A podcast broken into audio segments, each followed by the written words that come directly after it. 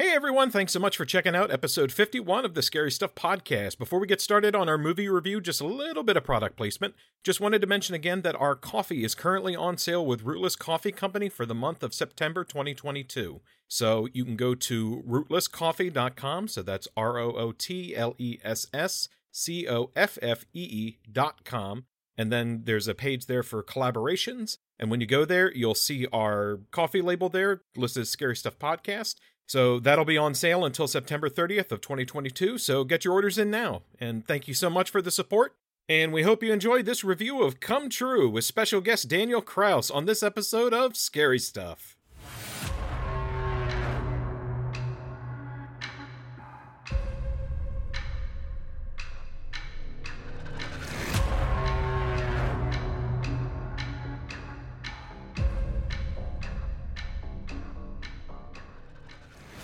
Hello, hello, hello, and welcome to a new episode of the Scary Stuff Podcast. This is Eric Dellinger, and joined by co-host Nick Leamy Hey, everybody. and Jacob James Goldstein. Well, let's wake up. Yeah, let's. Boy, howdy! This is going to be an interesting movie to talk about, uh, particularly given some stuff that's come up on the pod in the past. So, as if you clicked on this episode header in your podcast list, you know that we are reviewing "Come True" from writer, director, and a bunch of other stuff. Uh, Anthony Scott Burns. So, to kind of touch on why we're doing this real quick, so our initial plan was to do this was going to be a button basically on the end of our Nightmare on Elm Street series. We knew we were doing been working our way through the Nightmare on Elm Street movies, and we thought, all right, well, once we do all of those, we're not going to do Freddy versus Jason like we mentioned. We're going to hold off on that. So instead, we'll, we'll do. There's so many other dream centric horror movies out there, so we'll do another one and one that kind of takes a different approach. See, we're starting already. So we'll find one that takes kind of a different approach, and we'll do that, and that'll kind of be a fun button. And we were talking about Come True a lot. There were some other candidates, but so we were going to do it at the end of the Elm Street stuff. And for scheduling, this one kind of worked out that we could do it first. So we're doing it after we've done kind of at what we called the Elm Street Prime movies.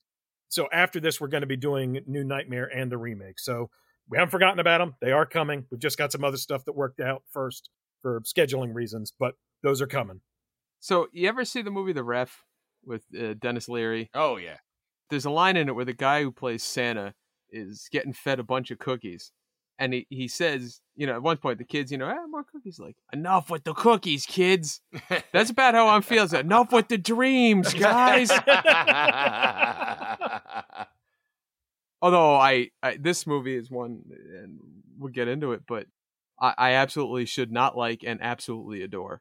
it's because it's more of an art piece than a dream. But it's still a dream, maybe.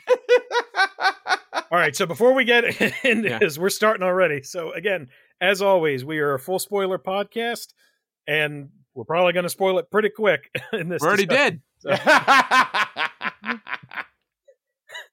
I'm going to have to record a spoiler bumper and post to precede the spoiler bumper I'm reading in real time. our our introduction for this episode is just going to be Eric fucking going. Listen, you know, god damn it, I just it, it we spoil everything in the first thirty seconds because these guys can't keep their fucking mouths shut. Here's some theme music. Let's go. That's probably going to be it. Like, Yo, dog, I heard you like bumpers, so I got a bumper in your bumper so you can bumper while you bumper. We're layering. Xzibit REM Sleep. Yeah. So, so yeah, before we get too far into it, this is going to be a full spoiler chat. So if you haven't seen the movie, go see it. And yeah, let's just get right into it because we have a fabulous guest for this one. It's on Hulu. You can watch it on Hulu. Yes, currently, as of this recording, it's available on Hulu. So check it out and then come on back. I am very excited to bring on our next guest. He is the author of the books Scowler, Blood Sugar, Bent Heavens, They Threw Us Away, and the newly released The Ghost That Ate Us from Raw Dog Screaming Press. He collaborated with Guillermo del Toro on the novel Troll Hunter and Shape of Water. He Woo! completed George Romero's unfinished novel, The Living Dead, and alongside Dr. Sharon Moalem, he's the co writer of the upcoming novel Wrath. And he's the writer of a comic we're very fond of here at the pod, which is The Autumnal from Vault, which I say as I wear my Comfort Notch t shirt. So please join me in welcoming Daniel Kraus. Yay! welcome. That was a very Muppet sounding yay. They always are. I'm very much a Muppet. We're probably gonna end up talking about Fraggles at some point, so it'll, Which is it'll come yeah. up. Just more clapping and less arms flailing. But yeah. How are you, Daniel? Well, I'm doing great. Any any day I get to talk about come true is a good day.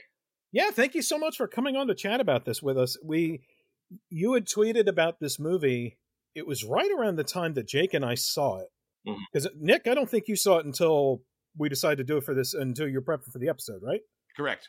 But yeah, Jake and I saw it last year, and you had tweeted about it pretty much. I think it was like the same day I saw it, and so I made a note. I was like, "Oh, it'd be cool whenever we get to come true. We'll see if Daniel wants to come on the pod." So this was absolutely wonderful timing. So thank you for doing this.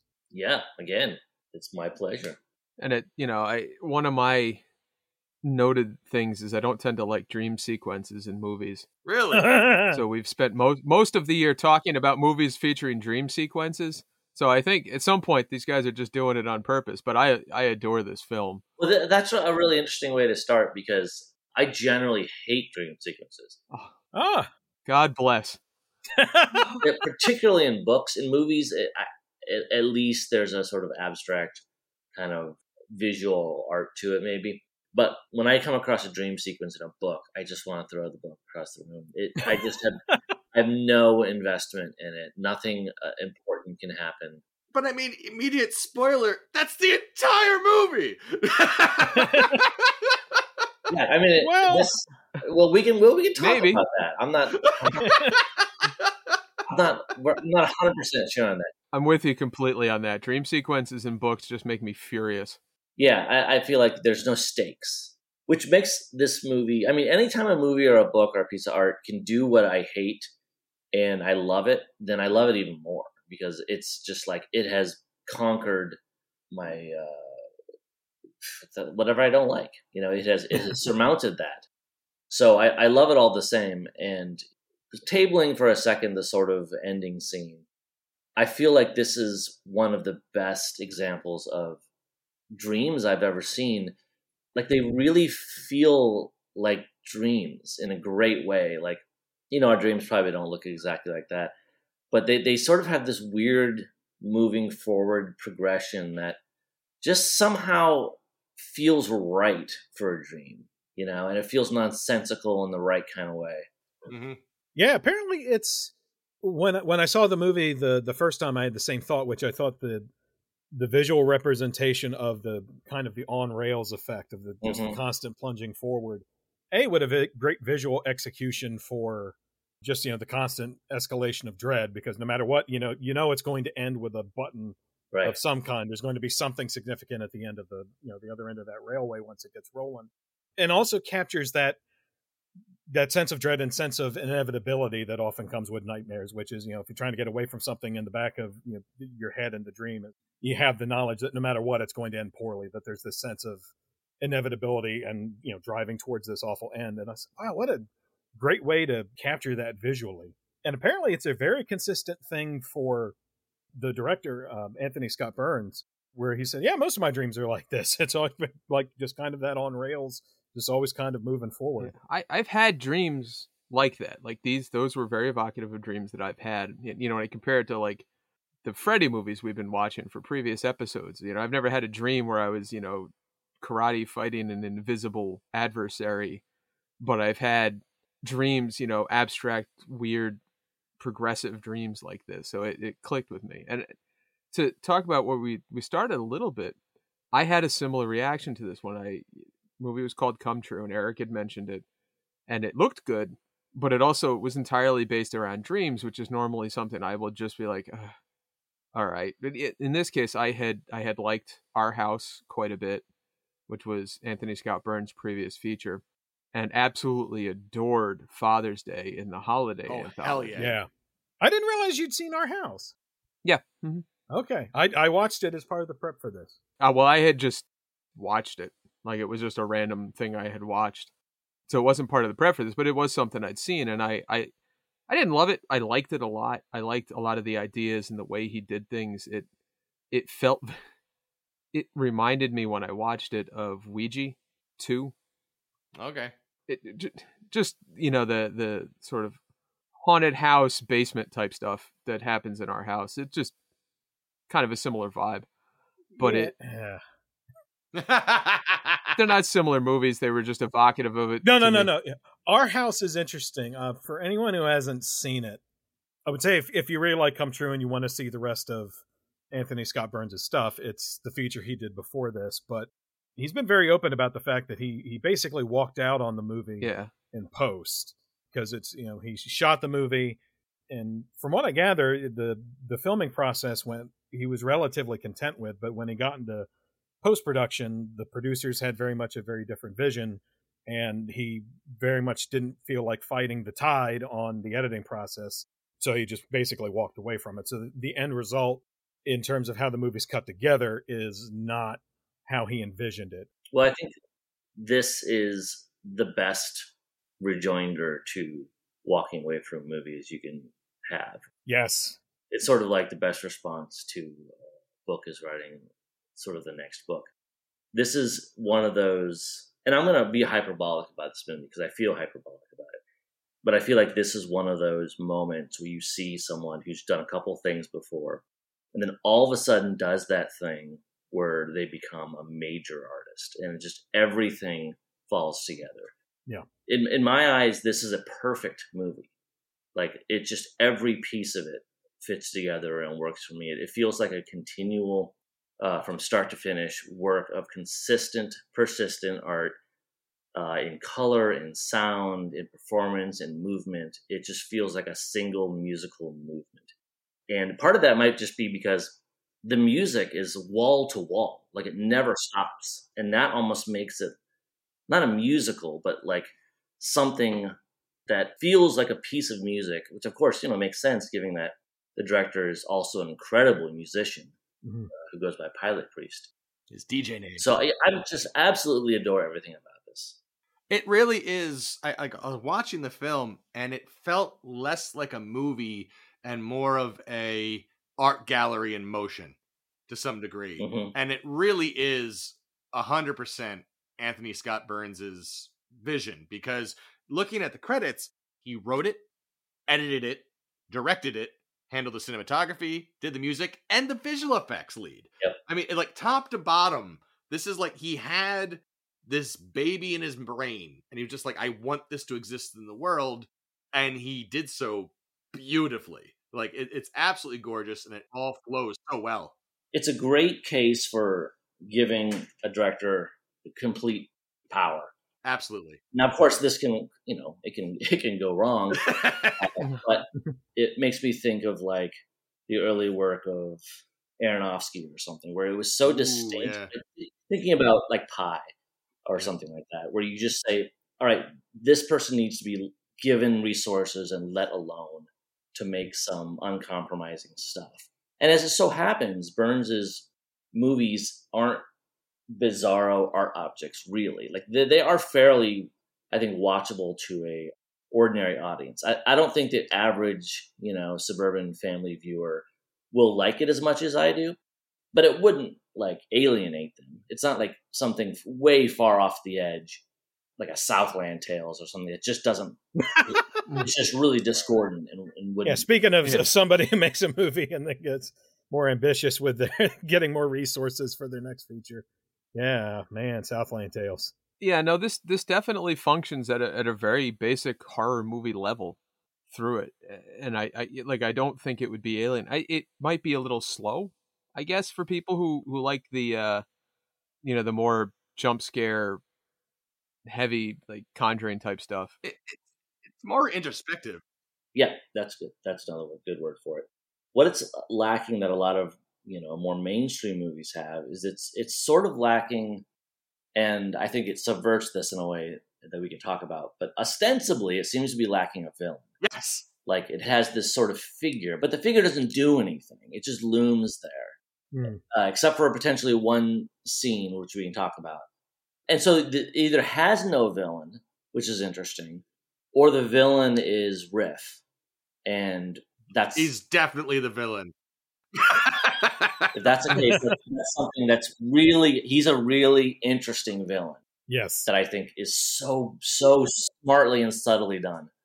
this is my one major complaint with the film is that y- you have to admit that when you have any film that portrays a stalker as successfully getting the girl, it's not your best move in a sto- in a narrative choice, in my opinion. but that aside, I, I did like the film. I mean, I imagine that element of the plot is the most controversial, but I think it's one of the the braver parts of the movie too. Yeah, I thought it was absolutely deliberate because I had the same thought watching when you see it the first time.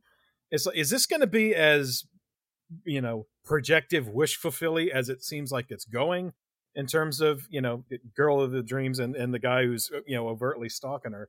But it it's so overt that by the time it gets to point, I said, "Oh yeah, this is absolutely deliberate, and it's absolutely not supposed to be." Because there's also the line where he says, "You know, they're together in the car, and he says you're smart for your age," Ugh, and she laughs ugh, and she says, "I'm only 18," ugh. and he doesn't have like a quip. He just goes "Mm," and like So uncomfortably. creepy. yeah, that's what's that's what makes him such a great antagonist is that he doesn't feel like an antagonist, but there's that after she says she's 18, there's like that beat where he uh-huh. just has to say something for a second. He's he's at least twenty five, like if he's lucky. I, I would think, yeah, I mean, it's impossible to say how old he is, but he does seem to be near the top of this experiment. So he's got to be, you know, he can't be too young. Nope, he's he's at, at best grad school, but like late grad school, working on his doctorate. Well, there's also the chance that she's 38 too. So she Yes. could be thirty eight. Technically, yes. That's a really interesting point, too, though, because of the last shot of the movie. It's not clear if she's 18 or 38. But but anyway, to get back to Riff for one second, I think um, he's such a. I, I mean, there's the age thing, of course, but also he's just from the jump. He's just uh, doing everything wrong as a scientist. Yep. Like he's getting involved with her instantly, and he's taking advantage of somebody who, even if she were uh, an appropriate age, is out of her mind with uh, sleep deprivation and fear, and doesn't have a home.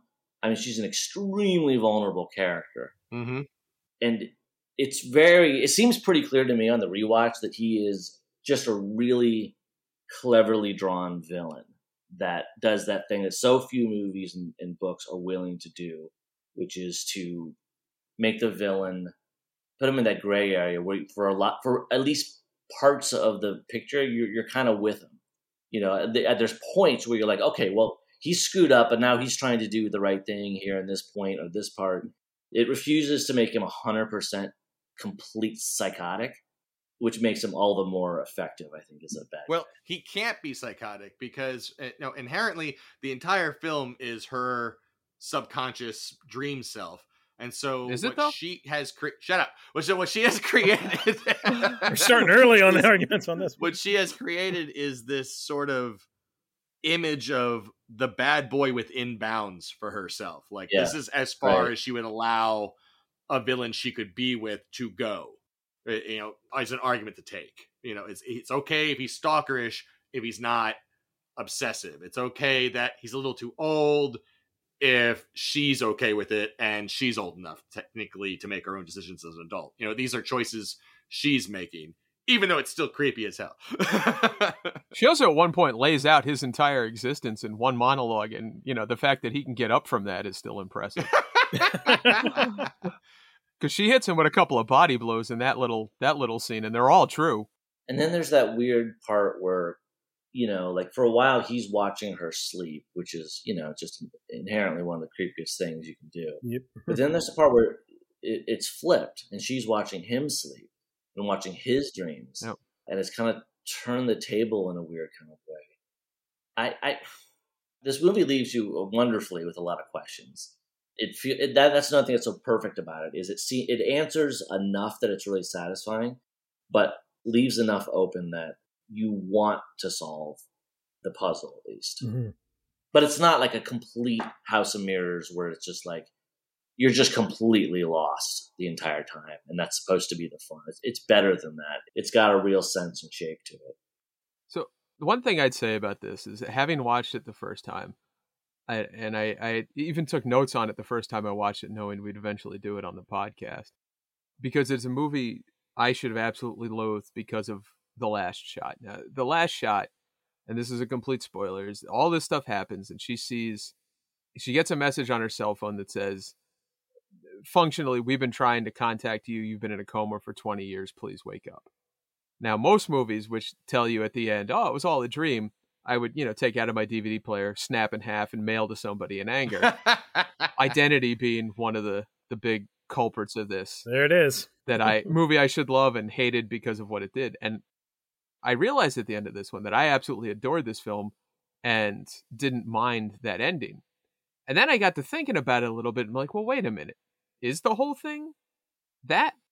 Is part of it that? Is the whole thing, you know, are we entirely there? I mean, so I had to kind of sit back and think a little bit about why I like this so much, given that it broke my most cardinal sin in, in all films. I kind of agree. I, I'm not sure that the whole thing is a dream. I think it's possible that somewhere around the time that she has sex with him, there's a part there where he stands up and he kind of stands back and he looks like the persona, like he's just this Yeah. dark figure again. yeah. And she has, does he, she have a seizure at that point? Yeah, that is also, I think, the the only time the figures manifest outside of a dream. So I I kind of feel like maybe that's the point where she goes to the coma, and so everything up till then has been real, and then from that she goes into a coma, and so then everything else, the the kind of coda from there, is twenty years in in a coma. See, I, I felt the personally uh, that's definitely a, a viable theory. Uh, my theory was the entire thing is dream coma, and there's certain things in it I feel even from the beginning that support that to some degree, like the nondescript problematic home she's running from. Like it's never actually defined. It's just she starts sleeping in the park and is able to sneak into the home every so often and is clearly running from her mother. But at the same time, her mom, you know, there's no clear villain there. There's no clear obvious issue. Like you can fill in the gaps, obviously, and mm-hmm. do so to further support a, a later narrative of going into a coma. But it felt almost like generic avoidance, something you might have in the dream where it's like, I was avoiding that place. Why? Well, I, I don't know. It's just, Well, you know, I- was. I do think that's a, a, a legit read too, because I had the same thought that there is something so odd about how that her parents are dealt with. It almost the, the way that there's no dialogue and no dealing with it almost felt like Bruce Willis' Sixth Sense. Like, Yep. like they Yep, were yep. like they were like really avoiding any kind of interaction for a purpose. Also, I- I also took it as a representation of her actual life at that moment. Like her mom being unable to reach her, her being distant from her mom. Like that's almost a representation of the coma. Like there is a distance between them that is undefined and unbreachable, you know, that keeps them apart. And it's something she doesn't know how to deal with. So she, that, that's how to come out of it. And her, as much as her mom tries to reach her. a, a lot of what I read, a lot of theories people, and there's a there's a fair amount of theories out there if you go looking, were that the lack of the mom, but the mom calling, Mm-hmm. it means what she would something happened with maybe an accident with the mom, and that's why she's in the coma. I don't necessarily agree with that, but that is a, a popular one. I, I'd have to watch it a third time to really pay attention to all the phone calls. Yeah. But yeah, I wonder if every time she gets a phone call, that's someone trying to penetrate the coma. The mom That was my read. Yeah. Mom is trying to sit by the bed and call her, but she doesn't answer. And finally, something at the very end comes through. She answers her phone. Does she actually answer her phone for Zoe, or does she just do text messages? She answers it for for Zoe at one point early, I believe. I made notes of the call. Uh, first phone instance is early. It's when she wakes up in the playground, checks the time, and it's seven eleven. Second instance cell phone is she gets a text while she's sleeping in the school library. Third instance is her mother calling the morning after the first sleep session, and she doesn't answer. And then what was the next? Well, she she answers the phone in the field. Okay, Yes. no, she doesn't talk to anybody. Yeah, because He does. She He answers Yeah. the phone in the field. the, the climactic one is when it goes off in the laundromat and she answers and it's Zoe, but there's no audio, and that's when there's the the strobe light sequence. And that's when she loses the phone. That's when she loses the phone. Now, the Yeah. phone could very easily be a representation of her connection to the real world, like people trying to get to her and her being not actually Yeah. responding. When her phone gets stolen, there's some break there. And this is one of my questions: is that the woman in the laundromat says very clearly, Your your phone was stolen by the boys. Yep. Yes. The blind woman. Yep. Who says that? Yeah, right. And then uh, the boys, whoever they are, and I have some theories on that, uh, plants it in the field, right? And then Riff answers, and then when he answers, Sarah appears to come out of her dream, and so you wonder was was she supposed to answer that call instead of him? Was she supposed to pick up that phone, and then she would come out of the coma? Instead, something else happens. I almost feel like that, like you know, the coma in the coma that she's basically in, in my theory, is her being lost. That's them losing her. She's going even deeper and Yeah. losing herself even to her own consciousness. And that, And that may be what the demons are. well, maybe. And, and then the phone being answered is her reestablishing at least some base connection to reality, and that's why she snaps out of it. I wonder if there's any read. I'd have to watch the movie again.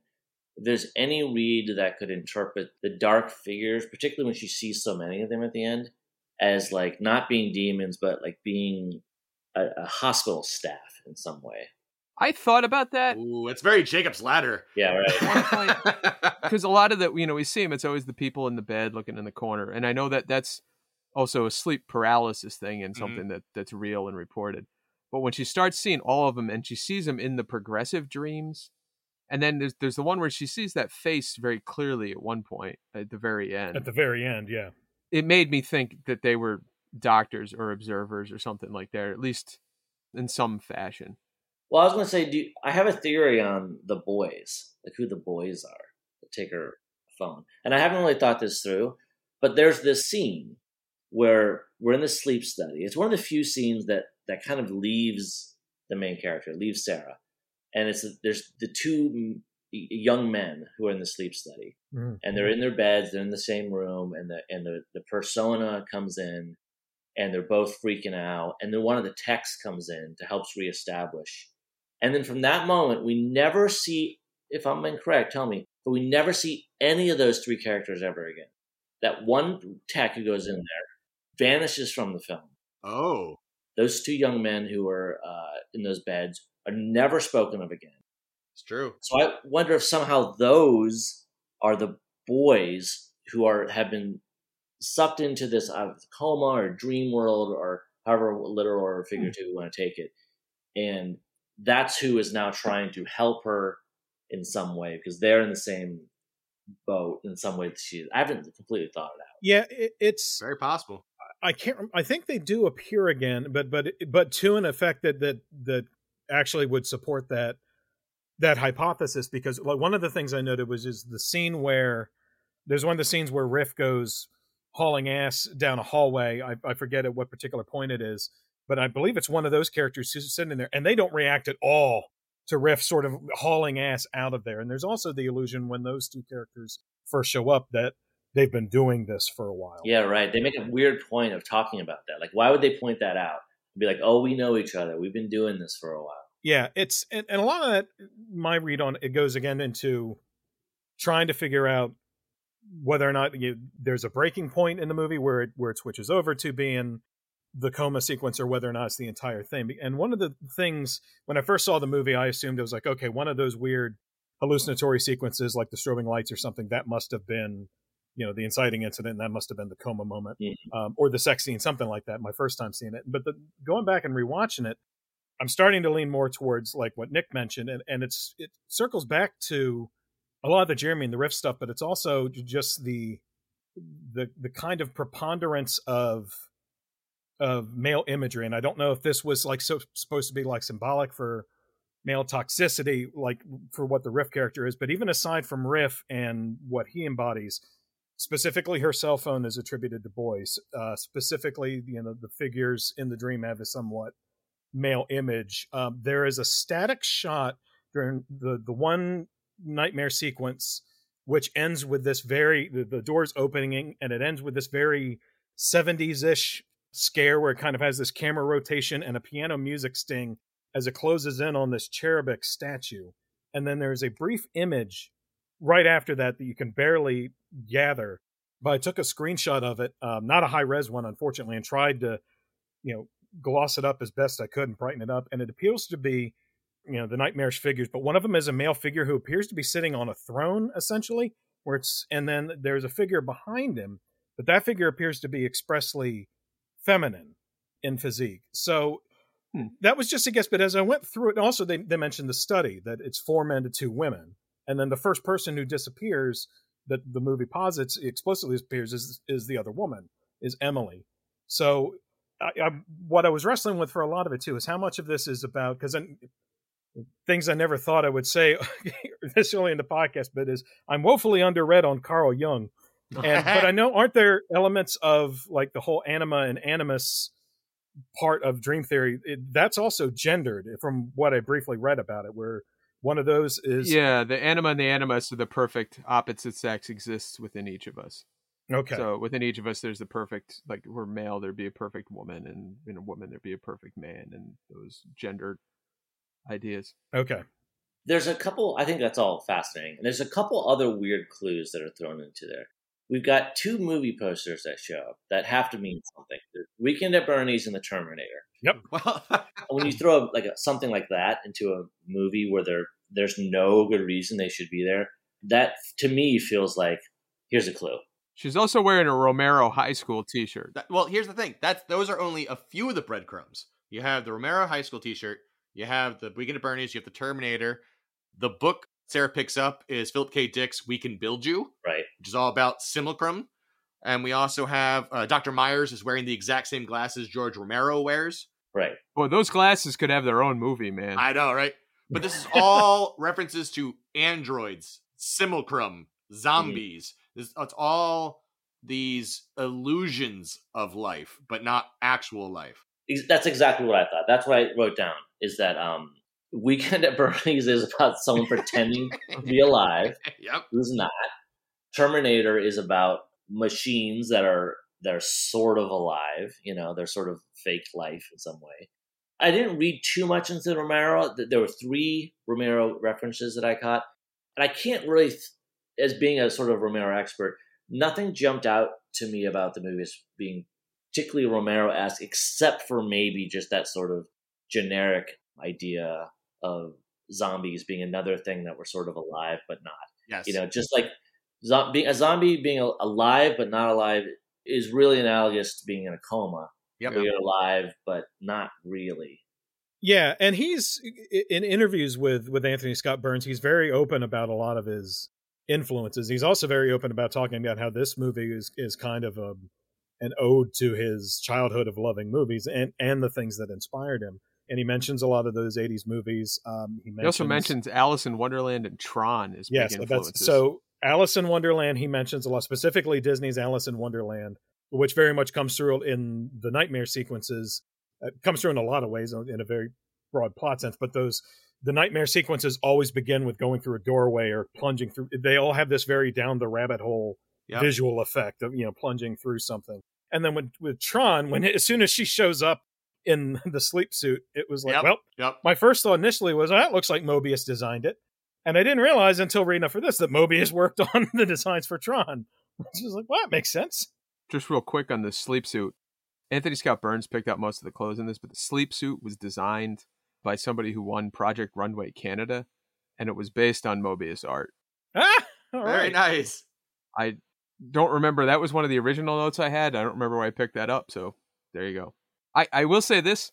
It's one of the reasons that made me think it really was all a dream because the sleep suits don't have socks and these are people all have trouble sleeping. So they make them sleep without blankets covering their feet. So they're just feet out in the air. And that, that doesn't work in humanity. So clearly that part's a dream. This movie had a lot of touch points for you. yeah, the, the no blanket really upset me. so the two other references I got, let me know if you, that's it for you guys as well, is that there's obvious shining feel and execution of the cinematography. Not to mention the hospital room is 237 as well. So I mean that's just a, Yeah. a dead giveaway there. Some definite influences. Did anybody else get Andrei Tarkovsky's Stalker? Just watching the dream sequences, I 100% went back to that film. Just the way he was going down hallways. I hadn't thought of. I mean, I just recently watched Stalker again, and I, I, I did. I can't say it jumped out at me, but now that you mention it, there is a sense of, you know, you could look at Stalker in the sense of like there's a person taking you into a dream world and then trying to guide you through it, which is sort of what like you know charitably Riff is doing, and, and the people in the in the uh, experiment. You're definitely right on about uh, just the general feel of Kubrick. Like, I mean, it's so easy to throw around like Kubrick this and Kubrick that, but really, True. if anyone is doing some of those interesting, like like the uh, I think of just the the way he frames faces, his Mhm. tracking shots, his his long crossfades, the way his he has like an extra beat before he cuts to another shot, the editing, it's all got this weird rhythm of a Kubrick. Yeah, he also cites a, a lot being influenced by early Michael Mann. He specifically cites uh, Manhunter and Thief, and it's been a while since I'd seen Manhunter. In fact, I think the last time I saw Manhunter is when Nick and I watched it and showed it to Jake for the first time, So good. which was a while ago. But but Thief is one of my favorite movies, and watching it, there's you know the score is very synth electronic heavy, but not, but less so in a Carpenter sense and more so in a vaguely Tangerine Dream sense. And Tangerine Dream did the score for Thief, in, in the way it, it has this sort of ambiance to it. Which is funny because the actual people who worked on the score were all in the Rise of the Synths, the John Carpenter movie.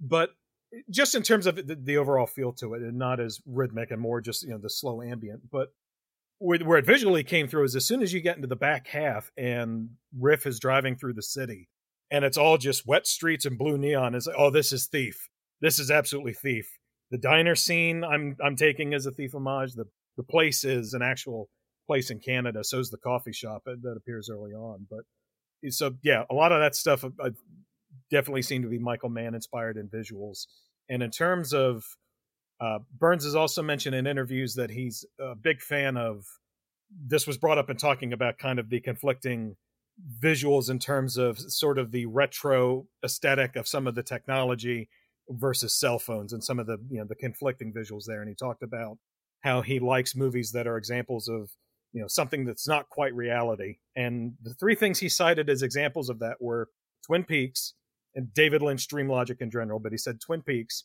body double and sleepaway camp oh my. so if we if you want to come on the pod and do a double feature of body double and sleepaway camp anytime They, uh, I mean, I did. Twin Peaks was another sort of easier reference for this. There's my favorite scene in all of Twin Peaks was, I don't know, I think maybe it was season two. Bobby is sitting down with his dad, the general, or Yeah. what's that name? Yep. Um, and they're in a diner, and the scene has very little uh, narrative consequence. But the dad starts telling Bobby Briggs about his dream that he had, and it's a nonsensical dream. And Bobby just starts crying, and it's it's. I love it because it's just like pure cinema type magic that it, I don't understand any of it, but the music is so beautiful, and the characters seem to be almost like moved not by what's necessarily happening in the scene, but almost as if they can hear the music and they're like they're moved by almost the scene from a remove. And there's Come True does that in a way that I haven't seen done that well since then, where it's just it can create this sort of unquantifiable sadness Hmm. just through image and music that doesn't feel cheap. It whereas it, you know you can have you know big rising John Williams score and an emotion can feel cheap, but here it just feels like right. It just feels magical, and you can see that in the club scene. You can see that in a lot of scenes, really. Yeah, it's funny. The movie it most reminded me of watching it both times, all three times really, was It Follows, Sure. Mm. and it, it has that same kind of. You talked about the, the incongruity and things like the Weekend at Bernie's posters, but there being cell phones, and you- like so you can't fix it in time, you can't fix it in place, you can't fix it in season, so you're you're just uncomfortable the entire time like it looks cold out but nobody's wearing a jacket you know that kind of thing and it does that so masterfully through the whole thing there's never a moment watching this film where you feel like your feet are on solid ground with it but you also don't feel like you're drifting away from it. Like you feel grounded but floating. Yeah, but what's interesting about it is what I think it follows really has that sense of there's a really sense of terror it follows. Yeah. Oh yes. Whereas there's something about Come True that is just kind of beautiful. yes. Like the whole thing, there's just there's just a beauty to the whole thing. Oh, it's a haunting, sad melancholy, but the good kind. It's almost not a horror movie. No, it's not. It's not very scary. It's Yeah. just this odd kind of haunted, longing, melancholy type of feeling. It's an emotion and a dream and an ambiance and an atmosphere put into a movie, and that is its essence. And it's pretty. It's damn pretty. Yeah, it's gorgeous. I mean, I I got the sense, and I don't I don't generally this. I love hearing about all of his, his interviews and stuff because I never read any interviews or anything like that.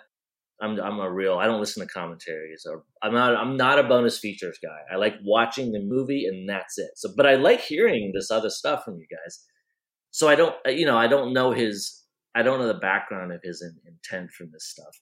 But I mean, we- we're referencing all these other movies, and and to throw in even one more, I like how the team at the uh, experiment they reminded me in a really fun way of the the investigation team in Poltergeist.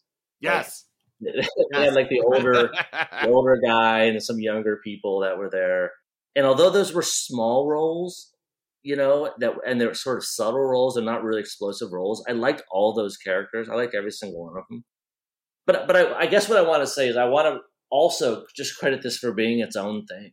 Like it it doesn't feel to me like a pastiche in the way like a Tarantino movie does Not at all. this really feels like despite I, I think the references we're making are partly just because it's so exciting and when you when you find something that feels this original and maybe just feels this complete and of its own self Yeah. it's like natural human um, desire to want to connect it to other things to try to explain what you're feeling Mhm. but I think it, it it it really is its own little piece of genius. And my sense of it, not having read any of the articles or anything, is that it's a really uh, pretty low budget movie, but it just is just impeccable. Like it's gorgeous. I just I, I want to give credit to the director for every choice, including the casting of Julia Sarah Stone, who we haven't talked about Yes. who is just so amazing in this. I don't know, again, because I haven't looked, I don't know what she's done since, but to me, this feels like the kind of role that is like Anya Taylor Joy in The Witch or Hmm. Jennifer Lawrence in Winter's Bone or something, where it feels like this could be the start of a, a huge career with it, which she would end up making Marvel movies and it ends up not being very interesting. But ideally, she just will kind of stay in this spot. I mean, I don't know anything about her. Maybe she doesn't even like to act. Who knows? Maybe she's done. I don't know where she's going next, but I know she was in Falling Skies, The Unseen, and The Killing. She's very Canadian. Yeah, The Killing is where Anthony Scott Burns first saw her. She was in, I think it was season three, because I dropped out early in season two, and I don't think she was in that. But yeah, It's so smart of him to cast somebody with gigantic eyes Mm. in a role that's all about looking tired. yeah. where your the eyes tell you everything about how she's feeling. She is, Yep. and then she gets that iconic eye patch. yeah. Like I could just watch that face forever. I mean, it's it's such good casting. Yeah, I, all through the casting is incredible, but she, you're right, she is. A, it's a titanic performance that she puts on, especially when you consider like the, the first what ten or so minutes of this film doesn't have any dialogue. Yeah, it's, it's six minutes and twenty four seconds. is that what? Wow. but even that at that point is um very little. That's when you get the first spoken words. But really, if you're, you're talking about a full conversation, yeah, it's probably a, it's a few minutes later.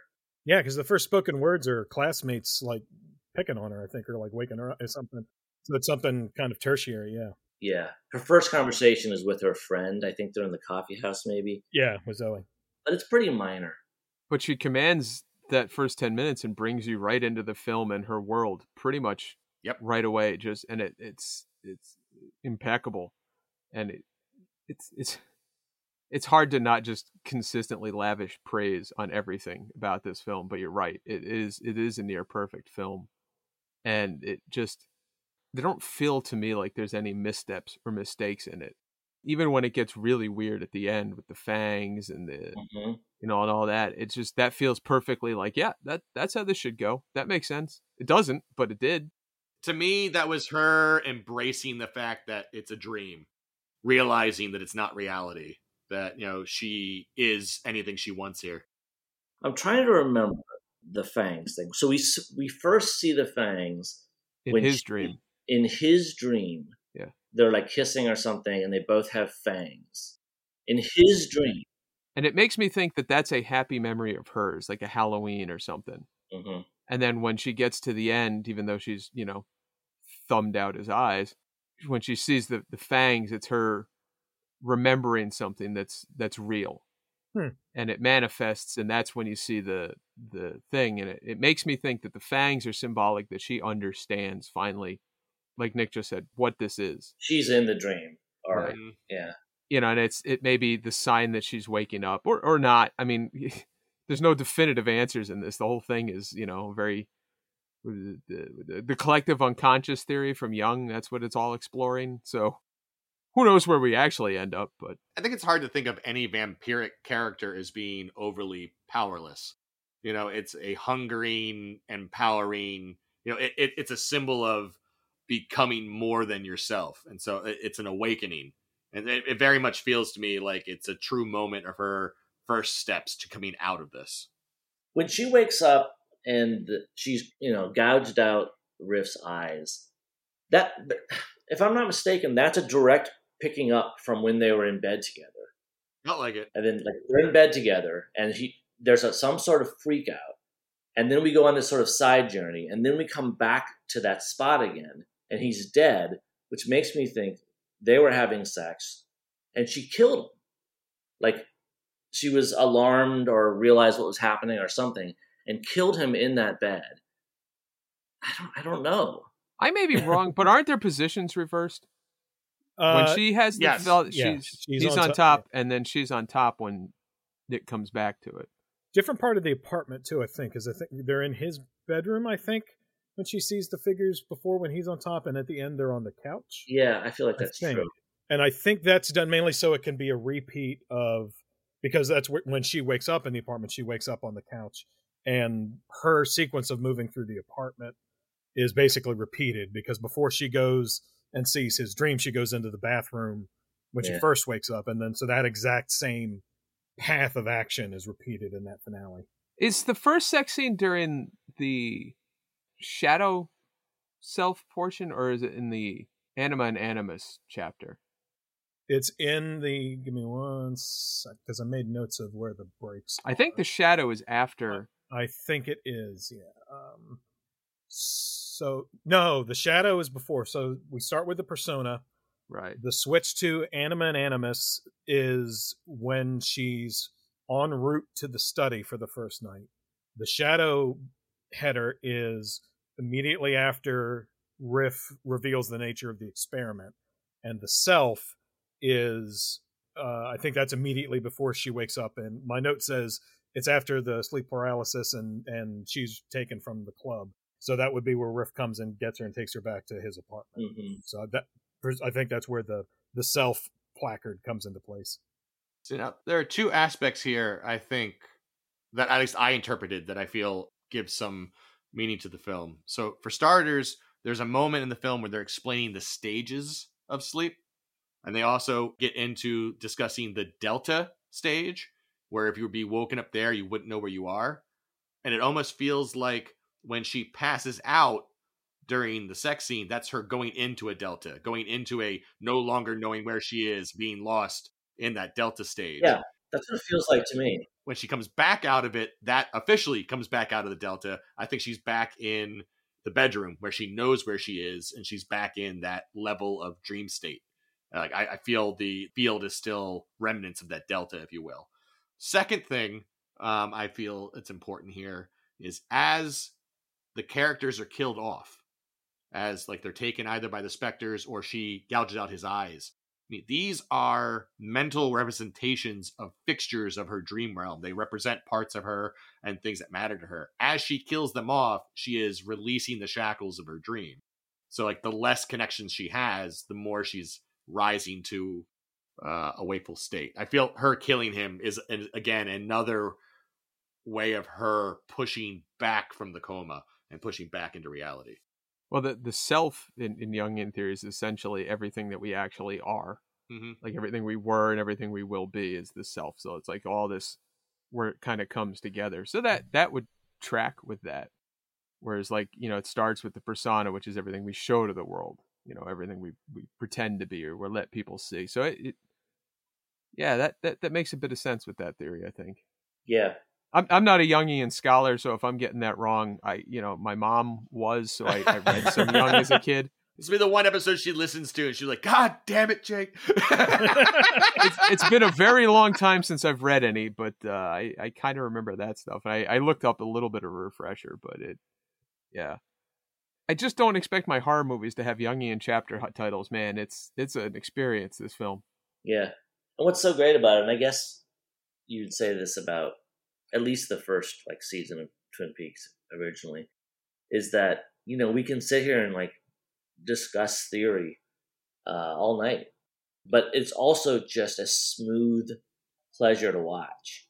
yes, you know, it Yeah. doesn't feel like I'm trying to think of a, a movie where it's just aggressively a puzzle, and it's Mhm. like maybe something like I don't know if I'd say Donnie Darko, but but movies that are just you know they're all knocked into jagged pieces and figuring out is what it wants you to do. Whereas this, we don't have to have any of this discussion, and it's still just a beautiful ride.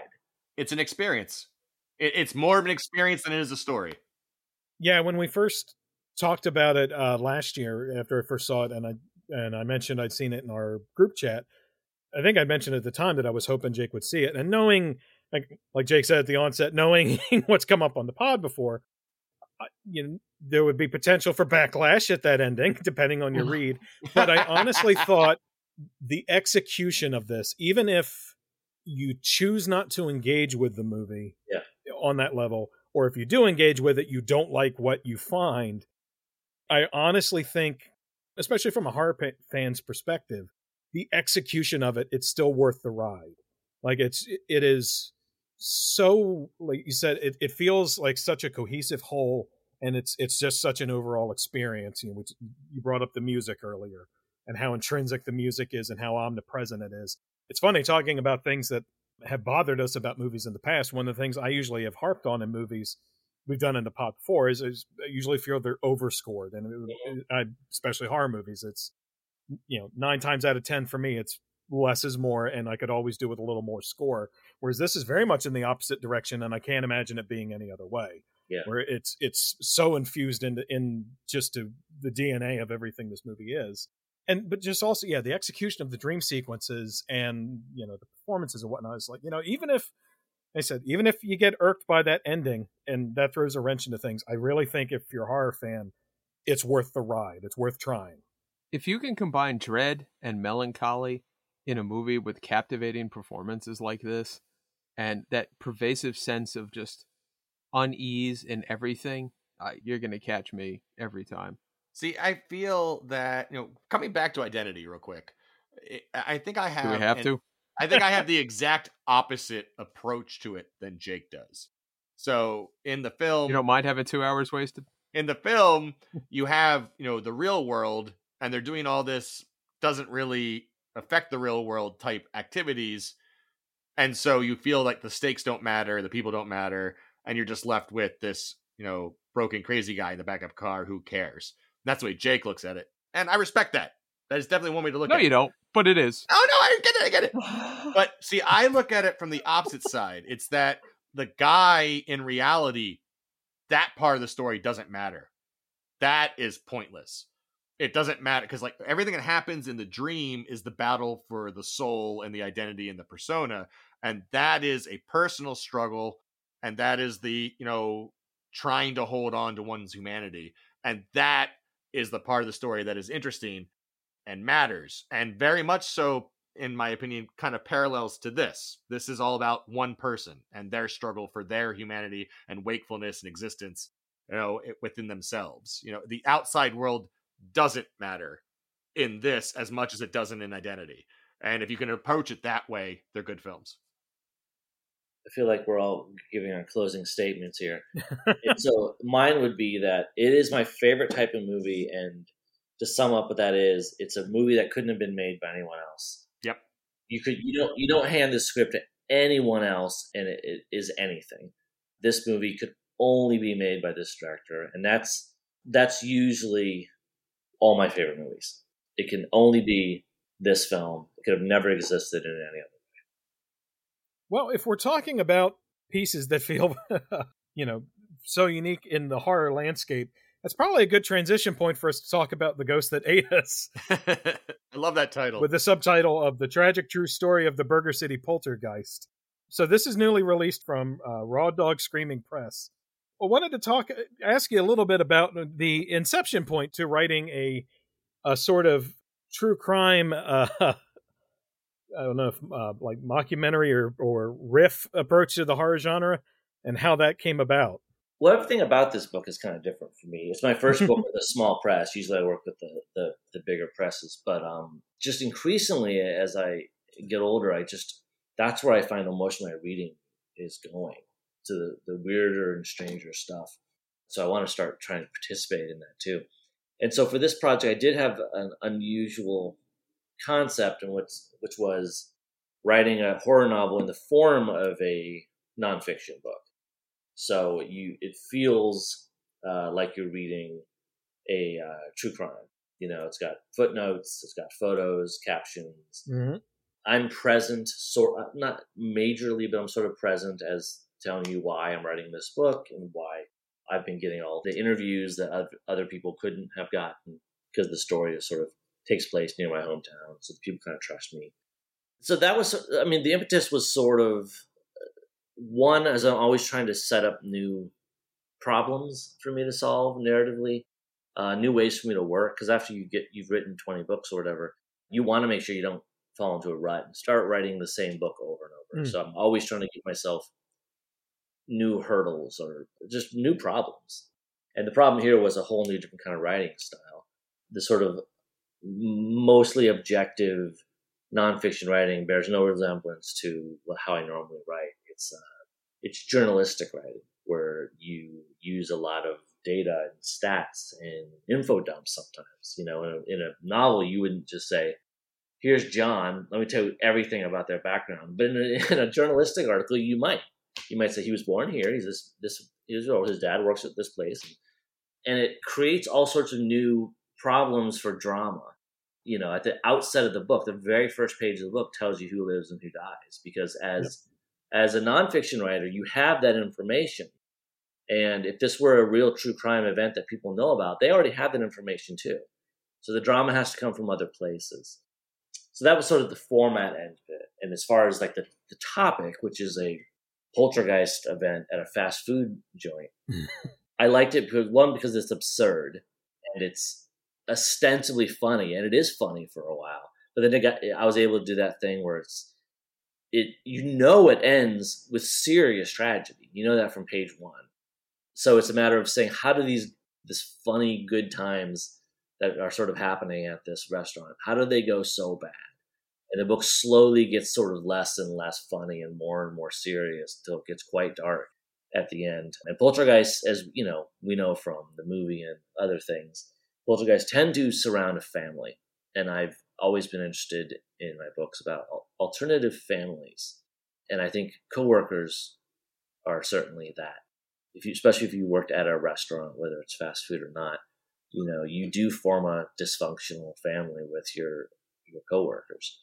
And I was interested in how a poltergeist would do that, and how it would take all the uh, in the same way it might rip apart a family, it would exacerbate all the the sort of politely buried animosities and stresses and tensions between the characters that you know you sort of know exist but you know you all have to work together so you just kind of bury it.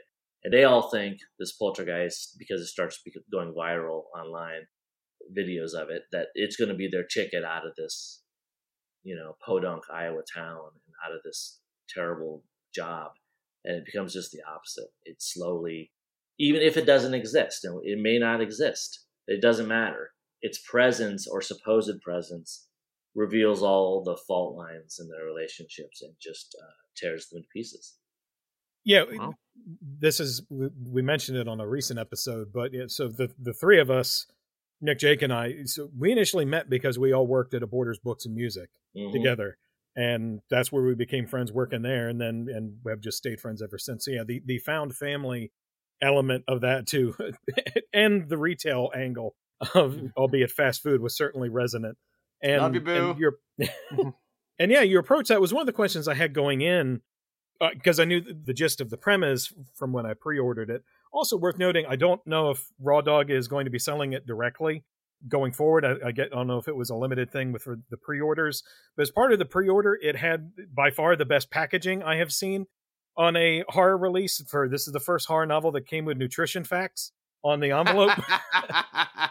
so book was making me laugh before I even opened the package.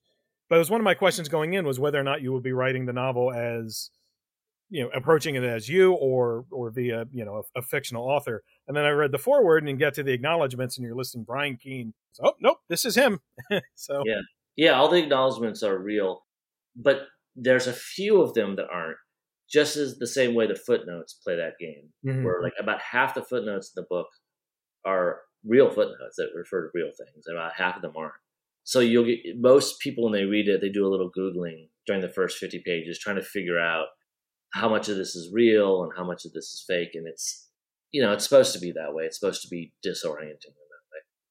Yeah hope everyone goes and checks it out the ghost that ate us it's out now from raw dog screaming press and you've got a busy fall coming up so the next one for you is graveyard girls Yeah, so this is uh, I have four novels out this year. Um, Wow. and three comic books that are starting. Nice. So it's a it's one of my you know I think maybe my busiest year. That's that's quite a bit. Glad you had time to come talk to us. yeah we really appreciate it I mean that doesn't mean I'm writing four novels this year, but although I might, I might um, at this rate. Yeah. So uh, Ghost That Ate Us came out a few weeks ago. Next is a um, the first book in a five book series for middle grade readers called The Graveyard Girls. So it's um, kind of middle school drama, but they tell scary stories, and every book has this sort of section in the middle, and you can see it from the outside of the, the book. The pages are shaded. This horror story that, that they tell. So there's a full on kind of Krausian horror story right in the middle that sort of affects the, the stories on both sides. And that's co written with uh, Lisi Harrison, who's a big best selling author for this age range, uh, who, who does mostly sort of middle grade and young adult kind of, you know, girl drama stuff. So it's a real peanut butter and chocolate type type of melding of two people who do completely different things nice. joining up. And then I have another collaboration, yeah, after that, a month after that, called Wrath, which you mentioned was co-written with this uh, brilliant geneticist, and it's it's sort of Michael Crichton in a way. It's like it's based on it's all real science, and it, it's almost wrong to say it's near future. It's almost like right now. It, it may be just a skosh, a tiny bit into the future, but most of the stuff that's in the book is happening here there are some things that because of certain laws that aren't happening here but are happening in a few other countries but to cut to the chase it's about a company called edited pets so they uh, they create designer pets for the the wide marketplace and Nice. so the book opens with the equivalent of an apple launch except they're launching their new pet which is a rat named sammy so you can go out and buy a sammy when they're ready to come out this is the prototype that they're showing off uh, now, rat sounds scary, but it's been genetically modified so that it has big eyes and fluffy fur, and it is really smart. Really smart. It can like communicate through like a little touchpad. Like a chibi rat. Yeah, yeah. of course, you know things go wrong. Essentially, they're they're trying to rush out this project before they can stop the human growth hormone in its brain.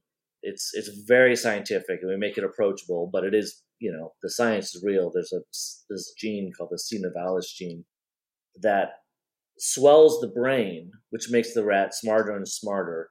But they haven't figured out how to stop it. So, uh, but they're but they're planning on it. But they're like, okay, we have we have this many months till the rat hits the market. We're gonna figure this out. But their the prototype rat gets out essentially, and because the brain keeps growing, eventually it hits the skull. And what that creates is sort of madness. So what you get is a kind of flowers for Algernon thing where the rat gets smarter and smarter and smarter until its brain hits the skull and then it starts going insane. I love it. So if it would breed and rats breed, you know, like wildfire, like every three months. So if it breeds, it will then these humanized rats will take over by our projections all major cities within five years. And all humans will be cast out of cities. Like that's how that's how bad it would go if this were to happen. So it's a really cool book. I've never written something that was so you know based in real science so that's the last book of the year and then i have three comic books coming out. I know two of them you've got what I, don't know if it's your first work for awa but you're doing uh, year zero volume zero? Yeah i'm doing that for awa and i've got a second comic for awa that's coming out near the end of the year that hasn't been announced yet. Oh okay. And then i've got one from vault that's called the cemeterians mm-hmm. but it's packaged in a two story comic four issues. The comic overall is called double feature because there's two stories in each one so it's four issues but they're big issues so it's more like the equivalent of six and then that's it then it's January. It's a new year. Love it. Well, that's that's an exciting fall. It's a lot. Yeah, it's a lot. Oh, I was delighted when I saw we were we're big comic fans in general, but I'm very partial to Vault. I, I oh, I love it. yeah, yeah, I love Vault. So I was really excited when I saw the double feature announcement and saw that you were working on a Vault book again. Yeah, I've got more comic and graphic novel stuff coming up too that is not to the announcement phases yet. But I'm going to keep. I really have been enjoying that work a lot. Autumnal was my first comic. And I didn't grow up with comics at all. So I was coming to it with almost no knowledge of comics. Wow. Well, it's like hitting a home run in your first at bat. You made the jump very easily. Yeah, I'd read only a few comics ever. Over the past like 10 years, I, I, I had read some graphic novels, but just didn't grow up with comic books. So, um, wow. The, the, the upside to that is that now I'm reading comics and graphic novels like crazy. So, and there's like just an, an infinity of great stuff to read to catch up on. Yeah, yeah. Particularly horror comics right now. It's it's we're, we're in a really great period. Have been for the last few years of just so much great stuff out there. But that's that's a I'm I'm really taken aback by that because uh, you honestly we we love the hell out of that series. We talked about it. We we did a couple live streams with our local comic shop just talking about horror books that yeah. are on the market. And in both of them, we talked about how much we love the autumnal. And yeah, really would have thought the you had been a lifelong comic reader in terms of how well you know you, everything was laid out, and you let the you know the visuals by Chris Shehan and Jason Wordie you know just carry it. It was it was so well put together. The only comics I ever read as a kid were my mom once bought me a three pack of comics that were the last three issues of Marvel's Secret Wars from the 80s. Oh, wow. wow. So, but if they're the last three issues, so I had no idea what the hell was going randomly bought them one day when she was, we, I came from a small town in Iowa. So she was in some bigger town and randomly did this impulse buy of these three issues of a story that I had no idea what was going on. but I, I, did read those three issues many times because it, I think partially because I didn't have the rest of the story, they were really intriguing to me because I didn't, I, who the hell were these people? Where were they? What was going on? I had no idea. But no, I that was about it. Have you ever gone back and read the rest of the series? Yeah, yeah. So a couple years ago, I, I, finally, uh, I don't know why this never occurred to me, but finally I went back and I got the whole series, and uh, I thought it was great. I have a, a poster of one of those covers, the yep. Mike Zeck. The Doctor Doom Do- cover. Dr. I say Doom that had to be cover, one of the last three. Yeah, it was. I, I know. Yep. I know exactly which one you're talking about. It's one of my all time favorite comic covers. Yeah, it's one of the last three. I think it's issue 10, if I remember Yeah, correctly. I think so. Yeah. Yeah, I think I had. I think I had 10, 11, 12 maybe. Wow. That's three pretty interesting comics to start with. Yeah, they you know tided me over for thirty years. Well, Vault does all those like classic cover homages. You know, there's the House of Mystery homage that was done for the plot. The Savage Shores, I think, had what was an homage to Tomb of Dracula. So at some point for one of your books for them, you have to get them to do a riff on Secret Wars number ten of the Doctor Doom oh, cover. that would be perfect. Yeah, when Autumnal came out, it was you know it was 2020, so a lot of the cool like convention only editions and stuff didn't really happen because Yeah. there were no there were no events. Uh, so I missed out on uh, some of that fun. But I love it. You know, from what I understand, sometimes you know really really great writers try to do comics, and it just for whatever reason it just doesn't click. But for me, it just clicked immediately. Like I just I loved it from like the first few pages. Like, oh, I got this. I, it feels like a cool little Jenga puzzle. It's like you're writing a story, but you're also having to build blocks onto pages and page turns. And there was a, a cool puzzle to it that I really liked. Well, we yeah, we love that series. We can't wait to read your other series you've got coming out this year. But mostly, we couldn't wait to talk to you. So, Daniel, thank you so much for coming on the pod. Hey, thank, you. Muppets, yay! Yay! Uh, you're very welcome, guys. It was really fun. Thanks again. Once again, big thanks to Daniel Kraus for coming on. Eh, no joke, we had been hoping to get him on the pod at some point, so we were so excited that it worked out that we could have him on for Come True. he was delightful. Yeah, that was a lot of fun. had a great time talking to him, and, and sincerely, we love his work. Go buy The Ghost That Ate Us from Raw Dog Screaming Press. It's available wherever you get your books. Like you said, he's got a ton of stuff coming up. Go read The Autumnal, which we loved, and then go to your local comic shop and pre-order The Cemeterians and Year Zero, Volume Zero before final order cutoff for those, because we're sure those are going to be great. And I think the autumnal trade just recently came out, right? Yeah, so we, we had that chat with Daniel about kind of iconic comic covers, which is funny because he had a rather notorious comic cover for the autumnal. For folks who aren't aware, so for the autumnal trade collection, I forget which issue it is, but they they used the cover of one of the individual issues for the cover for the trade, and Amazon flagged it basically as explicit content and wouldn't sell it. So there was like the week of its initial release, you couldn't get it on Amazon because it got flagged instantly. So yeah, there was a lot of hubbub about that initially. Pretty sure that's been fixed. But if Amazon doesn't, just go to your local comic shop and get it there. But yeah, And frankly, go there first. Come on, what are we doing here? yeah, priorities. Yeah, but what a fun chat and what a fun movie to talk about. Yeah, I I just adored it. So you know, I I didn't do it during this, but I do have a community connection. It's loose, so Nick is going to hate it. Yes. but I enjoyed it. So- As we discussed, uh, Anthony Scott Burns wrote Father's Day and directed Father's Day for the Holidays anthology, which is something that we're eventually gonna have to do because we've talked about it a few times. Certainly, the Easter Bunny scene got has some- come up. wonderful bits to it. It's there's so much talent that worked on that movie, but it's funny. The only two, and this isn't a commentary on the other segments, but the only two segments I remember are Father's Day and the Easter Bunny. He goes, those two are hard to forget. I remember those two, and I always remember St. Patrick's Day and New Year's. Well, well, the one we're talking about is the I believe it was Christmas that had Seth Green in it. Okay. Uh, and Seth Green, of course, appeared in the final episode of Community.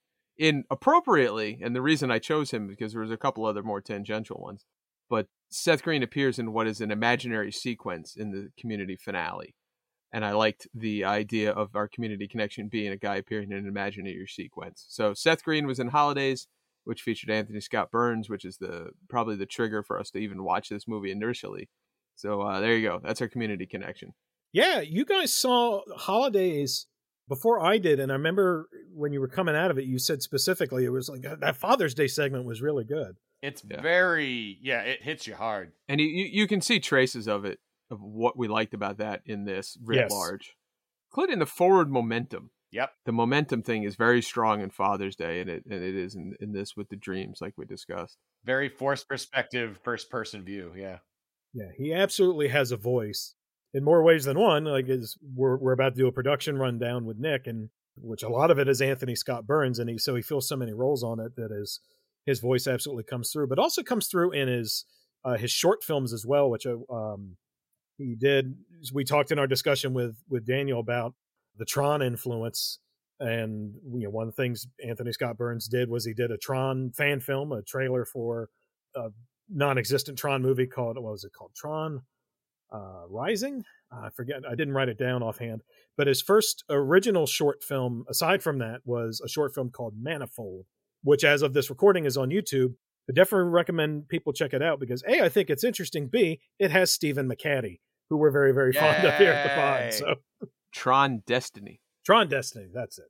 but also yeah stephen mchattie woo everything with him Yeah, and then he also had a short that he co-wrote and directed, which was I gotta look up the name here for that one. That one was Lost Boy. It took me, so I couldn't remember the the name of it.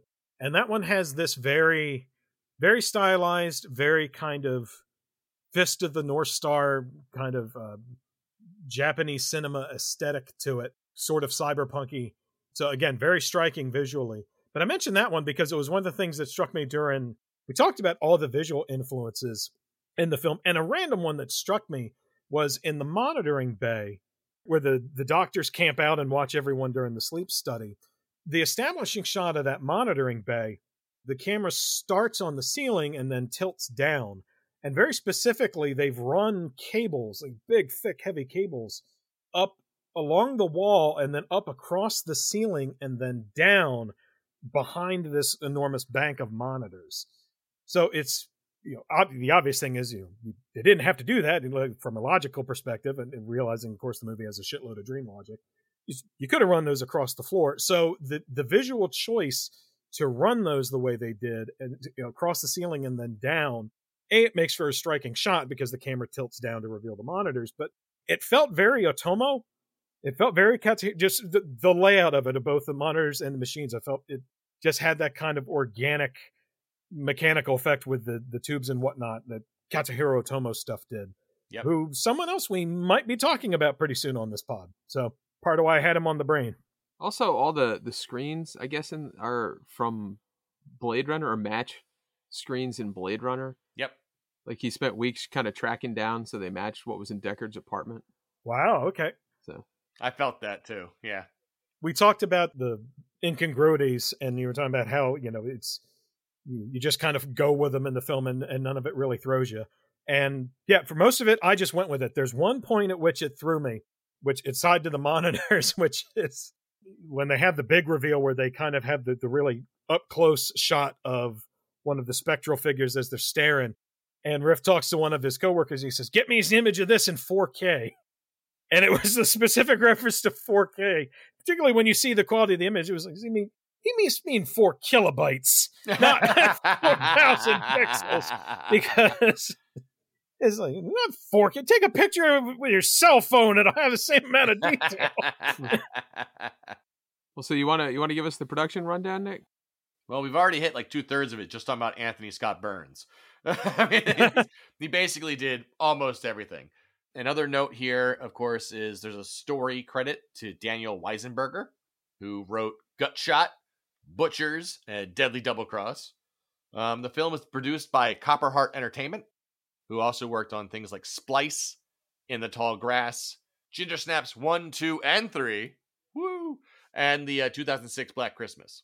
Wow, yeah, Splice and In the Tall Grass being by Vincenzo Natali. And it's funny because when I, I thought of him, when I saw the nightmare sequences in this movie the first time around, one of my first thoughts was these look like storyboards for a Vincenzo Natali movie that never got made. Because he's got so many movies that he started to make. So for folks who don't know, Vincenzo Natali did Cube, he did Splice, he did, you know, In the Tall Grass. But he has a bunch of movies he was attached to that never got finished. Like he was attached to an adaptation of Swamp Thing that never got made. And so every now and again it'll be concept art or he'll put out concept art for Splice or something like that, or for Cube and, and stuff that he worked on and it has a lot of that same feel. So when I, I was thinking of Vincenzo Natali when I saw this the first time, just in terms of how the the nightmare scapes were visualized. So seeing that they worked on this, I was like, oh shit. Another fun crossover there is is that uh, Anthony Scott Burns was the second unit director for In the Tall Grass. Yep. Little little possibly playing off each other there. And of course, this film was distributed by IFC Midnight, uh, who also, of course, distributed uh, The Babadook, Mad God, Human Centipede 1, 2, and 3, and The Autopsy of Jane Doe. I broke Eric there. There's one we should cover sometime is the autopsy. All three human centipedes? Yes, I agree. oh. Please don't do that to me. Uh, real quick. I haven't seen the third one, so I've not seen any of them. That'd honestly, be fresh for all of us. Uh, oh, that that would be an easy community connection since they're mentioned on Community. That's true. That's wow, true. really? The, the first one is, yeah. It's on the Halloween episode in the Dean's Notes. It says, and look up something called the human centipede. Oh, I did see that episode. Okay. so how about we just leave that one as a community connection floating out in the air and we don't actually do the movie? All so right. we that's the production rundown, but I want to talk about the, the actors real quick. Uh, we talked about Julia Sarah Stone, but we also have uh, Landon Liboiron, who uh, is Jeremy. Him I recognize strongly from Hemlock Grove. Oh, really? Did a good job there. Yeah, he was also in Truth or Dare and The Howling Reborn. Just I need to get this out there because I know it'll come up otherwise. For a friend of the pod, Steve will be listening to this. Landon Liboiron, or sorry, I'm not sure the pronunciation of the last name either, but he was also Declan Coyne on a few seasons of Degrassi: The Next Yes, Generation. he was. So, yes, he was. I had to get that out there. now, Dr. Meyer is played by Christopher Hetherington, who has been in things like Calico, John 316, and in Herschell Gordon Lewis's Blood Mania. really? yes. Not much else. He didn't. Wow. he would have had more acting credits, but he he hasn't been in a bunch. Nope. He's got very little exposure. And finally, I have acting credits for Zoe, uh, who is played by Tedra Rogers, who's been in Here and After, The Wedding Fix, and There's Someone Inside Your House. And that's what I got. Did we? Have I seen that? No, I don't think I've seen that. It's impossible to tell since it sounds exactly like everything else. It's always a good thing when you look up a horror movie and you can't remember if you saw it or not. That, that that's always a sign of a great. Clearly a good one. Yeah. meant to ask you during the discussion, Nick. Did Hannah watch this one with you? she did. What'd you think? She liked it. Yeah. Uh, again, you know, I, I would not actually. Th- There are horror aspects and references and influences. It really is to me more of an art piece than a horror movie. You're just calling down the thunder on Kool Aid Man Mick Garris to come busting through. I, I'm summoning him. Bring it. Is this a horror movie? Oh yeah. Oh, see, I would. I I still think it's a pretty definitively a horror movie. It's scary. nah, I, I was not. I can't say I was scared. Really. Oh, I. This actually had a bit that I think made me, like, made me leap out of my chair, but made, that actually got me a bit. I'm trying to remember, but it was the first time I saw it. It was specifically during the, I think it's the second nightmare sequence when they have the human figure that sort of dissolves into an ink blob Mhm. as the camera approaches it. But there's a music sting with it too. That Yeah. one I was actually a little, "Wah," a little that bit. was neat. I just it's it's got such a pervasive sense of dread yes. with the whole thing. Just this this overhanging something awful. It feels like it's just constantly around the next corner, and that that to me is what you know, kind of definitive horror movie vibe that I'm looking for. So yeah, this this certainly fit that for me. I, I can see what you're saying. I can see where you're coming from, but it's for, for me horror is that dread that build up and then pow there's a punch at some point there's a punch in the face now whether it's like a slasher where the hits come early and they keep coming or it's like paranormal activity where it's all build up with a final punch at the end you know this one was just a setting piece it was he just becomes a vampire at the end. Of course, it's a horror movie. Come on, Eh, Nick. i bet that- Guy's eyes are gouged out. What the fuck? eh. Sorry, I'm chuckling because your stab thing has me has has all star stuck in my head. The stabs start coming and they don't stop. Yeah. but I mean, it, it- Well, that's there's our intro. The dreams start coming and they don't, stop, coming. I mean, she's a vampire, but really, she's a vampire and she just has teeth. And yes, he's dead, but it's like after the fact. You know, it's it. One thing about REM sleep I could never stomach: all the fucking vampires. also, in terms of things that, that scared us, uh, one thing I do need to bring up. Hey now, I'm a sleep star. Star. Get the dream on. on. Go dream. Oh fuck, that's gonna be in my head for a week. Jake, t- in talking about things that kind of unnerved us about the movie, so Jake, you mentioned something that that I really kind of felt in, which was one of the things you mentioned that's been a recurring thing for you, which is socks and sleep, or you know the no socks thing. One that that got me. It's when she leaves the hospital it during the sleepwalking sequence at the end. She has no no socks, no shoes, no nothing, and I'm just wriggling in my seat because it keeps cutting away and cutting back. I'm like, ah, she, city streets barefoot, ah, oh, the woods barefoot. At the final stretch, she suddenly has slippers on. Fucking Die Hard brutalized you as a kid, didn't it? yeah, that's ugh, most har- harrowing part of the movie is walking through a, a street at night barefoot. Ah, ee, ah, ee. Don't watch A Quiet Place, man. Oh, It's a dream street, though. It's the cleanest street you're ever gonna get because it doesn't fucking exist. It does. It's- it's- that's not an abnormal street. It's just Canada. Well, I, whether you think it's a horror movie or not, it's a phenomenal fucking movie. I mean, I just I I loved it, and I shouldn't have, and I can't get past that. that ending should have killed it for me, and it absolutely didn't in this case. And I I just that feels like a miracle. That's that that is a a horror movie miracle, much like uh, Ouija Origin of Evil is a miracle. You know that that this one felt like that to me. Again, that's not two Anthony films. Scott Burns movies you've tied to Ouija Origin of Evil. Well, the other one just reminded me of it. This one, No, just- yeah, yeah, just, yeah. You know, the- of all the touchstones I expected to come up twice. fuck it. I'm watching Ouija Origi- Origin of Evil tonight. There's always room for Mike Flanagan. oh, always. Always. But yeah, that's just a just a good film. I'm glad we finally did it because I, yeah, Eric mentioned you talked to me. I think you recommended it to me, or I just randomly watched it, or we were talking about it when it came out. It definitely came up in horror chat. Yeah, because I was, yeah, like I said in the discussion, it's one of those. It's like, look, it's it's too striking in its execution to ignore. Agreed. And and the same thing I would say to the listener, even though we just spoiled the hell out of it, obviously. But I really think it's if you really want to engage with it, it is one of the movies again we talked about before in terms of what's actually going on. Where I think the question is far more interesting than the answer. Yeah. and th- that the goal of it is about you engaging with it. Because I honestly don't think I think Anthony Scott Burns probably has some idea of what he thinks everything is, but I think he's too much of a fan of of Lynch to be like you know there's there's one reading and that's it. Whereas you know Lynch has always said about his movies, and I, I'm not quoting exactly, but Lynch's, you know when he was asked to have a conversation about movies or a commentary on it, and Lynch would say, "No, the movie is the conversation. It's about how you interact with the text." And and that's what it is in terms of digging into it. In terms of you know how to read it, this is a movie that could keep us busy for hours and just do rewatches in terms of how we want to perceive different things.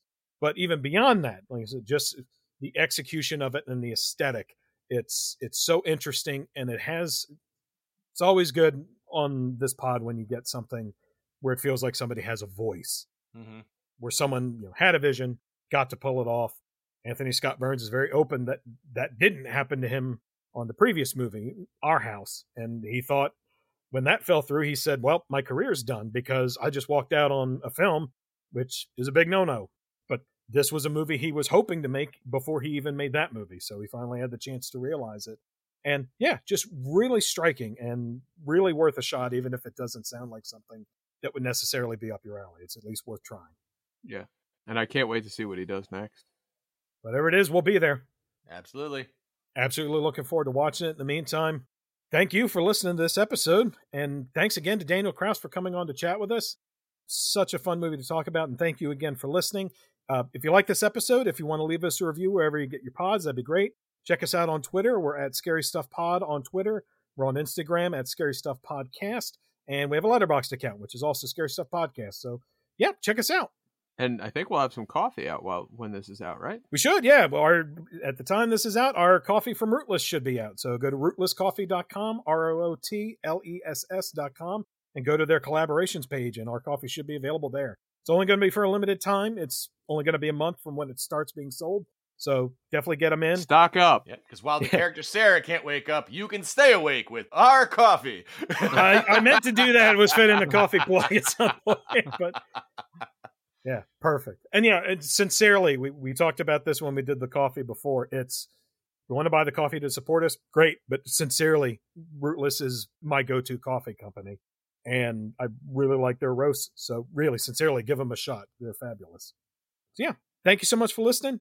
We'll be back soon with uh, what should be episode fifty-two, which I am very much looking forward to. Dear God. Yeah, thanks in thanks in advance for enduring this one, Nick. But Jake and I got some stuff we got to talk about when the numbers five and two come up back to back on the podcast. So Yep, we do. I hate you all. I'm so excited for this. So yeah, please look forward to that next episode. Plus, we called our shot with the Moon Knight uh, intro and the comic adaptions. mm-hmm. Oh, maybe I spoiled what it is. Ooh. and rubbing hands together. Can't wait.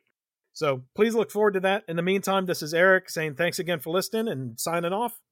This is Nick saying I can't tell the difference between my dreams and my podcast life.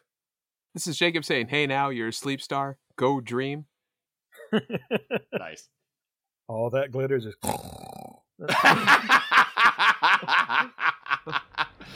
Good night, everybody.